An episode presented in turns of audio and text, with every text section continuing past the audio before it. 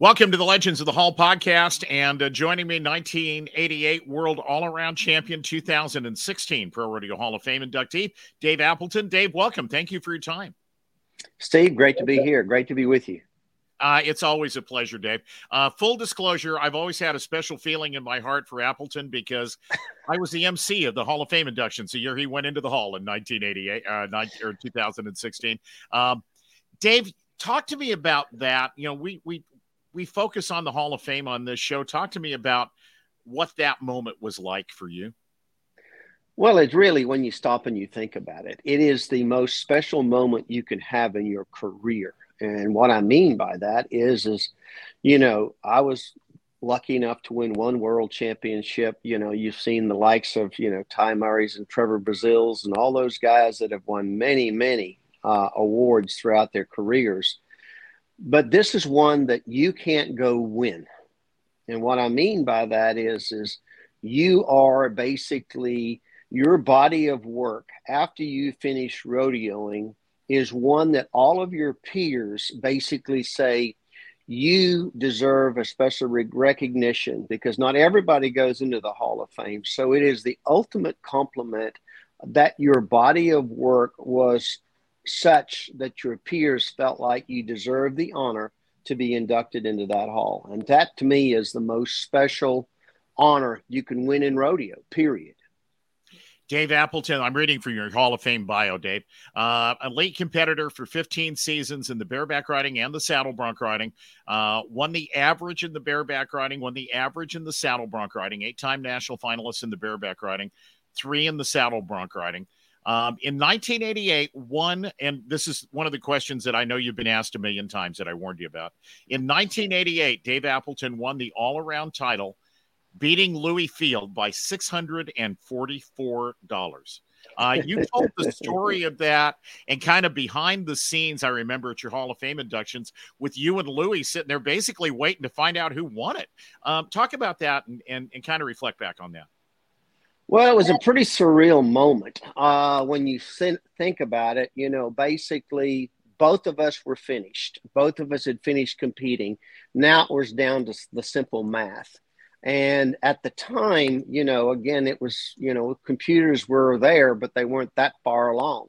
And uh, both of us were sitting in there. And, and I think both of us knew that going in, Lewis was in the bronc riding as well as the bareback riding. I was just in the bareback riding. And, uh, you know, it was all said and done. I knew that basically if if Lewis placed third in the round in the bronc riding, he would win the all round. And then I knew that if he placed fourth in the round in the bronc riding, I'd win the all round. Well, he split third and fourth. And back in those days, there was still time for the judges to adjust their books. And also, well, none of us had factored in on the third and fourth split. So it was going to be the splitting of hairs. So they had to go back. They had to add everything up, dally everything up. And both of us were sitting in the locker room by ourselves, uh, waiting for the outcome. We, we, were, we were sat in there and, and basically uh, somebody came in and said, well, we don't know who's won yet. And, and I said, well, I think maybe y'all should just leave us alone until one of until you come back and tell us with a real answer. And, uh, you know, we had beer in the locker room for after we were riding. And I, I, remember I went over and I poured two beers and I reached over and I handed Lewis a beer and I said, you know, you're a hell of a competitor and it's an honor to compete against you, you know, and we'll see where this thing shakes out. And about 10 minutes later, they came back and they said, Dave, you won. And like you said, by a little over 600 bucks. So uh, it's a fine margin of error. And, you know, there was not a greater competitor than Lewis Feild. And to me, uh, I make the joke, or and I feel this way in a certain way, is is uh, you know we lost him several years ago. Uh, I don't necessarily think I beat him. I think I was just in front when the counting stopped. That might be the best way to say it. Yeah, because uh, he was a hell of a competitor. If you think about it, the next night you got you could have got. I mean, if there was an extra round, or I mean, there's so many little things. Six hundred and forty four dollars is not a lot. Um, Not at all. I mean, there's so many stories. Uh, in fact, uh, a couple of the uh, committee members that uh, are on the uh, Spanish Fork Rodeo even talked about, you know, once that Lewis was at, and Lewis loved to hunt. Let me tell you, Lewis Feild was a great outdoorsman hunter. And I believe they said that he was supposed to go to maybe, I think, back to San, uh, the Cow Palace back then. And he was having too much fun elk hunting and he didn't go back. I, you know, Steve, you could sit here and say, did you, did you miss a horse out at a rodeo that you were going to win? I mean, on and on and on. And, but that's rodeo. I mean, it, it is what it is. Uh, and there it is. I want to ask you about when you first got to the states in 1980. You competed in Australia. You are the the story is has been told over and over again. You probably, if, if when you were a kid, really wanted to be a jockey. That didn't work out. Um, and so now here you are riding bareback horses, riding saddle bronc rider horses, competing in Australia. I think riding bulls. Am I right, Dave? I rode bulls as well down in Australia. Yes. Yeah. Um, so all three events made more money on weekends than you did working on the cattle station during the week. And then you this got is true. Yeah. Then you got to the States and you got to Western Texas College, which today I think of Greg Rhodes' program at Western Texas College as having kind of a consistent pipeline for Australians. Was it like that back then? Did you start that? What's the Yes, I was the pioneer of that whole program. And, you know, it was Bob Doty's program back then. And Bob Doty, I owe a tremendous amount of respect to. In fact, uh, to really give it perspective, to put it all how it all came together. I was living in Bedford, Texas with a guy named John Paxton, myself and two other Aussies. And we were sitting around one time. The two other Aussies were uh, Ted Cipher and Bruce Watkins. Ted was a bull rider, Bruce was a bronc rider and we were all, and John had invited us into his home. We were sitting around one day, and, and the conversation went as simply as this: "You ever thought about going to college?" And I, both, all three of us said no. And John goes, "Well, you know, you can ro- college rodeo, and there's lots of girls." And I said, "Well, sounds like this is really getting interesting." and, and really, truly, it, it was as simple as that. And uh, I was the youngest um, at the time. I came over here when I was 20 so, you know, this is basically, you know, I was 20 years old and I was still young. Bruce and, and uh, Ted were a little bit older. They really weren't that interested. I got interested. Uh, John Paxton got on the phone and we talked to a bunch of people, uh, Sul Ross and a bunch of other rodeo coaches. And, and the only one that really sort of took a half interest was Bob Doty. And, uh, Bob Doty, basically, I went out. We flew out. Uh, John had just gotten his commercial pilot's license and uh, took my life into my hands. And we flew out in, in a puddle jumper to Snyder. And uh, we met them, and, and uh, they didn't really have any money for me to uh, for a scholarship or anything like that. And uh, I met the welding coach, a guy named Sam Walker, and Sam said to me, "I'll give you five hundred bucks." Um, heck, that was enough for me to get going, and away I went. And uh, they Bob took a chance. I, I had started to do pretty good uh, in the in the PRCA rodeos, and he took a chance, and away I went to Snyder and and uh, enrolled. Uh, it took all of my money that I had left. I only came with five thousand uh, dollars. I had about 24, 2500 bucks left and uh, took all of my money to pay my tuition yeah. Uh, it was me uh, by myself. My mother is, uh, you know, was was still alive at the time, and but I'd lost my dad when I was seven. And um, as soon as I got through enrolling in college and everything else, they said, "Now we're going to apply for you to get this money back, but you, you need to pay this uh, now." So away I went, and I said to him, "I needed a job."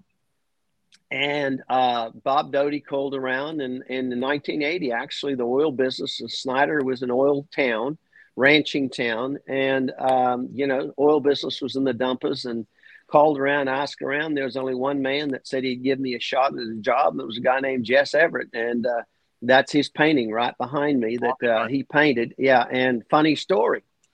Uh, it was the first day of enrolling in college. Uh, I'd already enrolled. I'd paid my money, and I told Bob I needed the job, and Jess said, "Well, we'll give him a chance." I had showed up and to be the first one at college and cool, I wanted to look cool. I was wearing a pair of flip flops, a pair of cut off Wranglers, a Hawaiian shirt, no hat, and I had a mop of hair this big. Wow. And and uh, Jess Everett says, "Well, bring that boy out here. We'll take a look at him."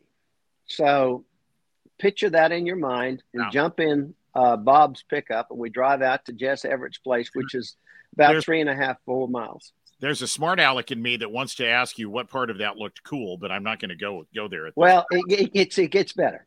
So so we drive out there, and on the way out there, Bob Doty looks over at me and he says, "Now, Dave," he said, "I'm going to tell you, Jess Everett is a very tough, hard man. You don't don't want to lie to him. You want to tell him the truth and everything else." There's another whole sidebar story that we won't even get into there of an experience that Jess and Bob had had. And uh, so we get out there. We pull up. Jess Everett is standing in a round pen. He's got a little paint colt going around the round pen. And uh, he's the, the epitome of a West Texas rancher. Right. Pair of dark horn rimmed glasses, hat rolled up, dirty, dusky, has a big old chew in his mouth. And here I am standing with Bob in my flip flops and my cut off of my Hawaiian uh, shirt. Every time that horse would go past the two of us, he'd stop and he'd just pause and look at me. And then he'd go back to watching the horse. Finally, he stops. He comes walking over and he says to uh, Bob Doty, you know, howdy, Bob. And Bob goes, uh, Mr. Everett, this is that Australian boy, Dave, that I was telling you about that needs a job. And he looks over at me and he introduces himself. I shake his hand. And he said, uh, You from yes, from Australia? And I said, Yes, sir, yes, sir, I am. And he said, uh, Do you know much about cattle? Oh, yes, sir, I know all about cattle. Right. And I said, Grew up working cattle on cattle stations before I came over here. He said, You know how to break a horse? Yes, sir, I know how to break a horse. I've broken horses, got them going. I know how to shoe a horse. Goes through this. He says, Do you know how to fix a fence? Oh, yes, sir, I know how to fix a fence. Do the whole nine yards. He gets down to the final thing and he looks at me and he says, Do you call yourself a cowboy? And I said, Oh, yes, sir, I call myself a cowboy. And he shook his head and he said, Well, you sure as hell don't look like one. oh, that's funny. I went to work for that man. He and his wife took me in. I'd go to welding classes from 7:30 until noon. I worked for Jess. Uh, Jess uh, took me in. He and his wife were like family to me. He was a painter. We lost him uh, the nine years in, in April of this year ago. Jean's still alive. She's 95 years old, and they that they were a special part. But that's off the topic. But yes, Bob Doty. I was the the pioneer of the Aussies to go to Snyder. Tony Heckscher came off to me.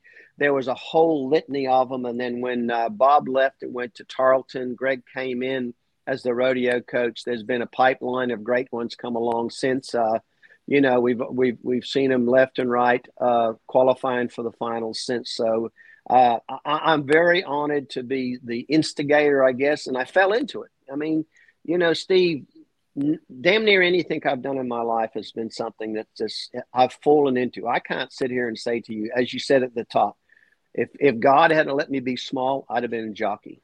Right. Here I am in the United States. You know, I've been here since 1980. And my my my mine's really nothing more than a. I, I have been on walkabout with God, and here's where He's led me. You told me maybe even the day of the Hall of Fame inductions. I forget, or maybe we've had this conversation a couple of times, Dave. Um, you've you've told me a lot of times that you know it, it just sort of always seemed like when there was something that you needed to be able to take the next step that thing landed in in your life. Um you know the story you just told for example there was always you know when there was a problem you were always able to find a solution. Somebody was there to help you find the solution. I think i'm right in saying that aren't i? Oh 100% 100% um and I think that's the greatest thing about rodeo. And, and really, when you look at it in life, um, you know, for example, like you talked about, um, after I got out of school at Snyder, the first year in 82, I was trying to make the finals. And, you know, I was, I, I had Cody Lambert and I had rodeoed together in college. Cody went to Sul Ross. Uh, I entered us and Cody made the finals going to uh, 1921 rodeos that year, made the finals in the bronc ride. And then he started rodeoing with Hooter Brown the next year. I was kind of by myself, and uh, I ended up midway through the year, I was just outside the top 15. I ended up living down in, in uh, Stephenville, and by chance, um, got to know TJ Walter very well. It was TJ, Jack, Chick Helms. There was a whole group of people that rodeoed out of there. And and honestly, TJ and I didn't know each other that well, but we befriended each other. We started living together. And basically, TJ said, Let me show you how to make the finals, Dave. He said, I'm on the back end of my career. Um, I'm not interested in trying to make the finals, but I can show you how to get there. And that was huge. I mean, I'm a, I'm a 21 year old, you know, uh, just a dumb kid, 22 years old, um, trying to make the finals. You don't know how to go and you're not really sure how to do it. And it took that experienced person to show me the way. And I can go on and on and on throughout my entire life that, and, and I put it back to this, Steve. Um, God always seems to put people in your life at the right time. And if you read the Bible, I'm not the world's greatest about reading the Bible, but uh, it all happens when it's supposed to happen. And for whatever reason, um, you know, there are paths that aren't clear. There are paths that have darkness. There are paths that have challenges, but but God always puts those paths in front of you. And if you believe and you follow, it'll happen. Dave, I found a I was I was doing some some homework for this and I found an article that was written in 2007 by a publication called The Age. I think it's an Australian publication. It is, yes. Um, and it, and it goes like this. I just want to read the first paragraph or two. It's been an amazing ride for Dave Appleton, the Queensland kid who wanted to be a jockey but became a world champion cowboy almost 20 years after his history making triumph in 1988. Again, this was written in 2007. He was the first non American world champion. Appleton talks with the U.S. accent and is still a winner as an executive at that time with Dallas Market Center, the world's largest wholesale merchandise uh, outlet. For the past 10 years, he's also been the face of Lone Star Park, a racing complex. Appleton has lived the American dream. He's acted in Dallas, launched a line of Western clothing, and married a former Miss Texas contestant with whom he is bringing up a daughter. Um, even did a commercial for Swan Lager in Australia, been inducted in the Texas Cowboy Hall of Fame and the Tex and obviously the Pro Rodeo Hall of Fame. There's a lot of stuff in there that you were able to make happen in your life. Um, I I'd forgotten about the Dallas thing being in. in oh yeah, yeah, it was. Uh, I had I, after I had finished rodeoing, I was doing a lot of stuff. I was around a bunch of guys that a lot of the football players, and they all had a, actually had an agent. And the Kim Dawson agency was a very big agency at the time in Dallas Fort Worth, and uh, I had gotten on with them I was trying to do, you know, Steve, I was a guy that was always trying to do something different. Um, you know, even going back to trying to, I had, to me, I, I really didn't try to put parameters on what you could and you couldn't do. It was always one of those, I've always been one of those guys, well, hmm, I can do that. Yeah. Um, and so somebody had said something about getting an agent doing, and and I'd, I'd, I'd gotten to doing some commercials and, and uh, you know, got into that. And then one day that when Dallas was going on, they cast a scene uh, in a bar of all things. And they wanted a bunch of cowboys in a bar uh, playing, playing pool.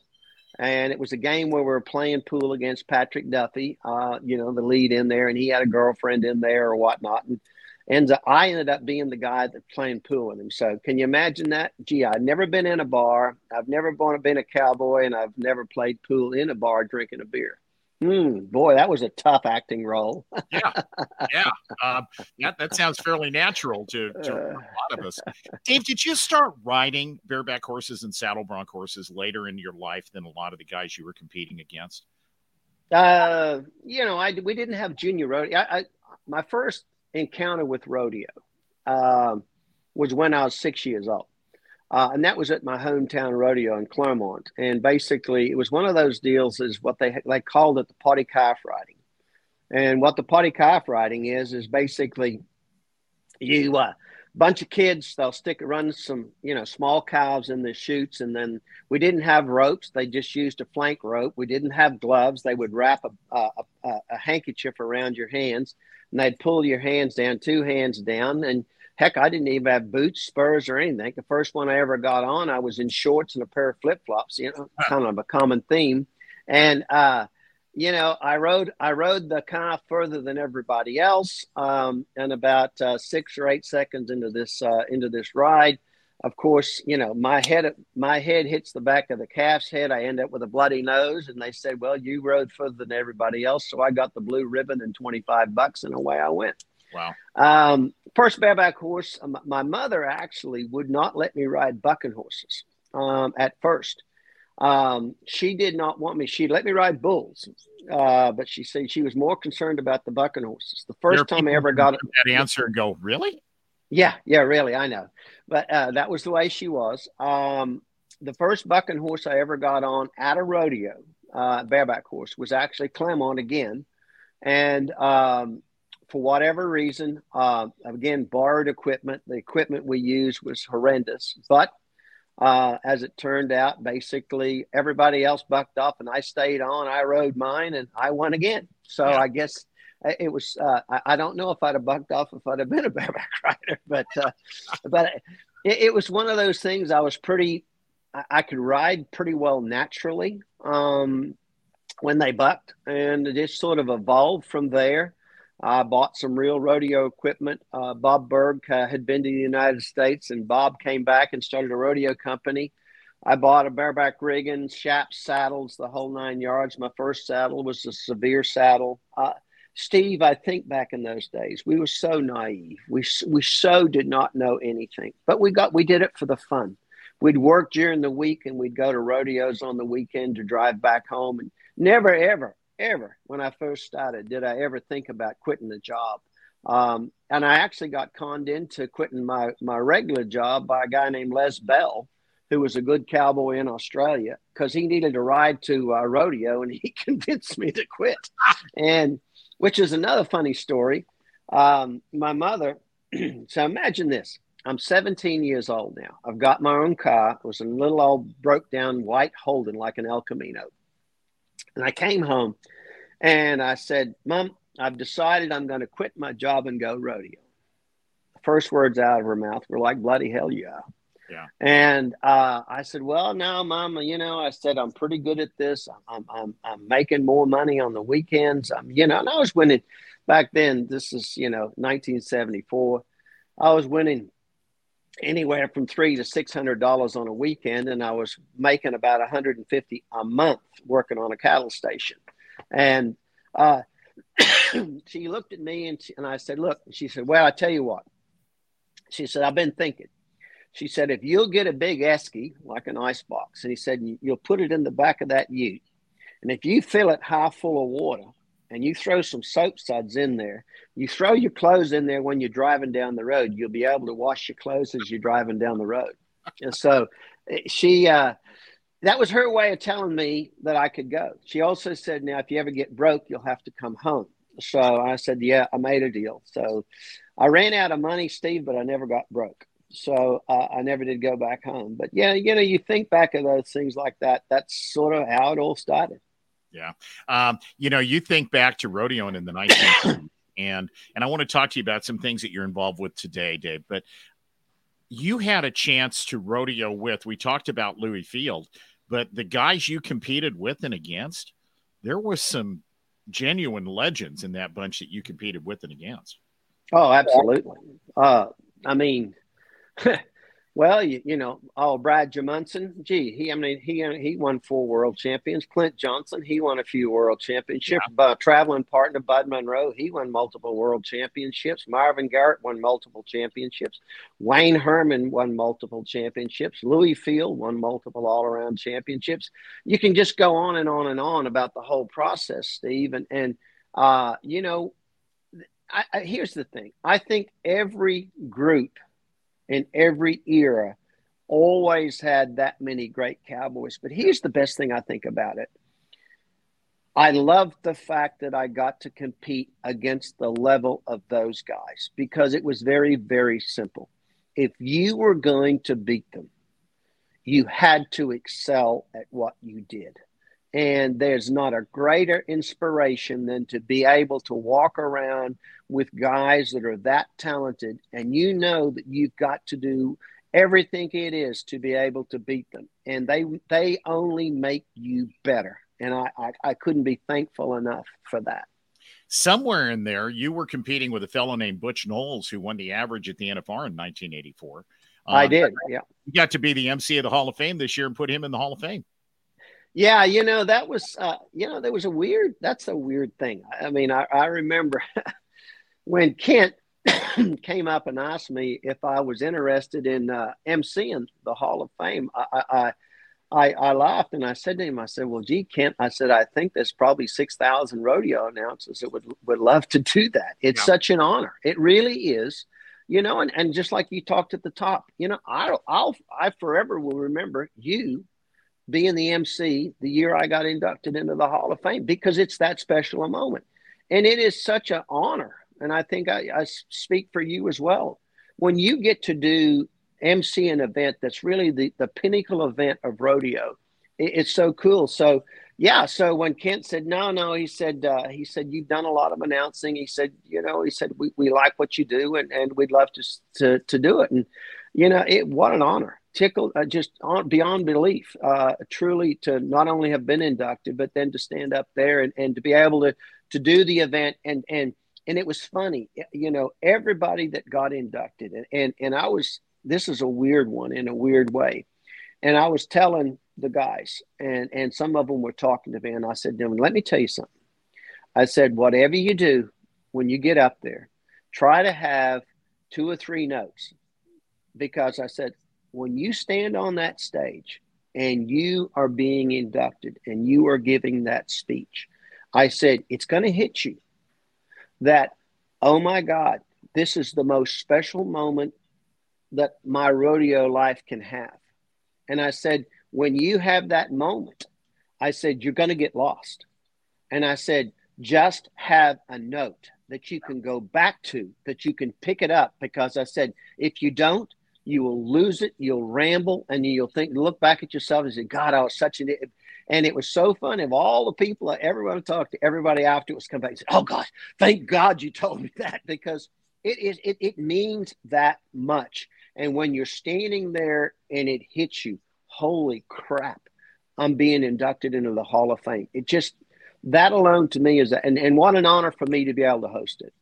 Dave, I've announced rodeos in front of crowds with eight, nine, 10,000 people in them. You know when yeah. the most scared I've ever been in my life in front of a microphone was? In front of, I don't know, five, 600 people, whatever the crowd was at the Hall of Fame inductions in 2016. Um, it was, it was really an amazing moment. Um, so, and I know your your phone's blowing up, and you got to get to work. But let me ask you. No, no, you're good. You're good. That uh, that we're good. We're good. Um, so. tell me if I'm missing an Australian in here someplace. Dave Appleton, Glen O'Neill, now Kai Hamilton, world champions in the PRCA. Um, yeah. How was it kind of fun to have a sit, chance to sit there and watch what Kai did this year? Oh, absolutely. Uh, you know, hey, it it it was fun because it was two Aussies there this year. You know, of course, Kai rode like Superman. Right. I, I mean, for what Kai went through this year and what he did, uh, you know, I thought this past year's NFR was, was probably as good as you could ever have. And I say that in the sense of this you have the story of rodeo, Stetson Wright, get injured, go out. So and and and Stetson's one of these kids that he's so dang good that everyone's going to stay and watch to see just what he might do. So you have rodeo's biggest star go out early in the rodeo. But it was as if Stetson gave Kai his Superman cape, and Kai puts it on, and then he he gets wiped out. Uh, yeah. He acts like Superman. He goes to the hospital. He comes back the next day. He gets on, rides, rides his ride, then comes back the next night. He's the only one to make the whistle. I mean, and you just had so many great moments and, and the whole industry, you could just feel everybody getting behind Kai to do. And look what he did. He was he rode everything. What did he ride? His first six bulls, I think, before he or five or six before he bucked off. Uh, it was just such a neat deal. And I was texting him back and forth, and, and it was just, yes, so honored, so proud. And and and and really, I mean, the best part about it is is is Steve, I'm honored for him and I would hope that there are many young Aussies, and not just Aussies, kids from anywhere in the world. If if you really desire to have a go and, and give yourself a chance, this is the greatest place in the world to do it because like we talked about, look at how many people have helped me. Look at how many people have helped, you know, Kai. Cody Lambert, strangely enough, Cody Lambert that he and I rodeo together. Cody has been to this day one of the greatest stopping point teaching points for all of these kids. That have come along everyone i mean Kai hamilton is the one uh, Kai's parents reached out to cody cody took Kai in and got him started you know, there's so much behind it that there's so many people that will help these kids if you will stay committed. that's the key. You know, it it's easier, I, I would imagine, for an Australian to come to the States because you don't have the language barrier. I've always really admired people who have the the courage to pick up their life, move to someplace else. I always think of the Brazilian bull riders. I know the PBR does a really good job of kind of helping those guys transition and and you know learn English if they need to and those kinds of things. But that all by itself, and I don't care if it's 1979, 1980, or 2024, that transition's got to take a little. It's got to be scary to do that. Well, I, I think the best part about it is is where youth and ignorance comes into play. I mean, seriously. I, I mean, you're you're young, you're chasing a dream. The dang bull, if you're a bull rider coming from Brazil, he has no clue whether you speak Ethiopian, Russian, or whatever. Whatever. If you yeah. can do the job, you can do the job. The rest will take care of it themselves. And, you know, look, the pioneer for the Brazilians was Adriano Moraes. And Adriano came over here. And I remember, Steve, I remember giving Adriano a ride home from the San Antonio Stock Show and Rodeo. Right. He and his wife had gotten here. They were broke. He was chasing a dream. He didn't hardly speak any English at all. Hell, I had to bring him home. I was trying to imagine this an Australian trying to guide a Brazilian around America. How screwed up can this be? But how great can this be? I mean, I bought him. I bought him his first Whataburger in San Marcos, Texas. wow. I mean, but that's what you did. Yeah. No one cared. If you were legit, nobody cared. Yeah. And, and yeah, you know, and he paved the way. And oh my God, did he pave the way? Oh, I yeah. mean, look at him. Uh, but but it's life changing, and and that's why you see him ride so so hard. Uh, you know, some of these kids in Brazil, we don't know what poverty is compared to what they did, and I'm even talking about from the likes from Australia. These kids come because they're hungry, and this can change their life. And look at how many it has. Adriano and I did a performance of the Professional Bull Riders World Finals together. He came up and helped me on Rural Radio when I was still with Rural Media Group one year. And this was a few years ago now. And I asked him about that. And he said there are 5,000 bull riders that you have never heard of in Brazil that if they could just figure out a way to get out of their difficult living situations, they could come to the States and they could be great. Um, he Absolutely. said there are there, but but they it, it's like you said they live in some difficult circumstances and and yep. um and Adriano's been a leader in helping to transition those guys who come to the states from Brazil and being able to um, being able to adopt to adapt to America. And uh, God bless him for that. In addition to being one of the greatest of all time. Absolutely, and I think, but he's also handed it down. I mean, I don't know that many of all of the Brazilian kids that well, but I do think now that there's such a foundation of them here that I do think they all give back. And and that's the same as what, you know, like the Tony Hexes of the world that came along behind after me. I mean, you know, you you want to help these young kids that come along and and you know, I tell people all the time, I'm here to help you if I can. Uh, you know, and that's what you need to. Rodeo is, you know, I didn't get where I was because I did it by myself. I, I got to where I am. Yeah, I had to give it all myself, but I was given so much support around me. And I think nobody has uh, achieved success without the help of somebody. And that's one of the key things that you got to do is always give back, no matter to who. Last question, Dave. You still love horse racing today? Oh, yeah. Yeah, uh, you know, it, it, horse racing was my first love. There was something that the rom- the romance of the thoroughbred, the racehorse, was always uh, and has always been a passion. There, there's, um, you know, it, it, just I grew up as a kid around it. It was for whatever reason uh, I was, uh, I was drawn to it. You know, I, I, it was my first love. My early dreams in life were were were you know thinking about being a jockey, riding a race. I got to ride a couple of races in a small bush track with you know no real great success. But um, yeah, you know, my uh, my first pony was a pony called Mozzie at seven years old. I'd ride him out to the racetrack, and they'd have the uh, the starting gates, the barrier stalls set up uh, at the half mile pole for people to breeze horses from, and and we'd ride up into those starting gates, and I'd hawk the the, the, the, the stirrups up of my saddle, and we'd bust out of the gates and we'd run about a 100 yards and poor Mozzie had run out of gas. I'd have to give him a blow. And then, then we'd trot to the top of the lane and we'd ride hard down the lane. And yeah, that was, yeah, that was it. And uh, been lucky enough. But, you know, it all goes back to the horse. I mean, when I stop and you reflect back on your life, what was something that made your life?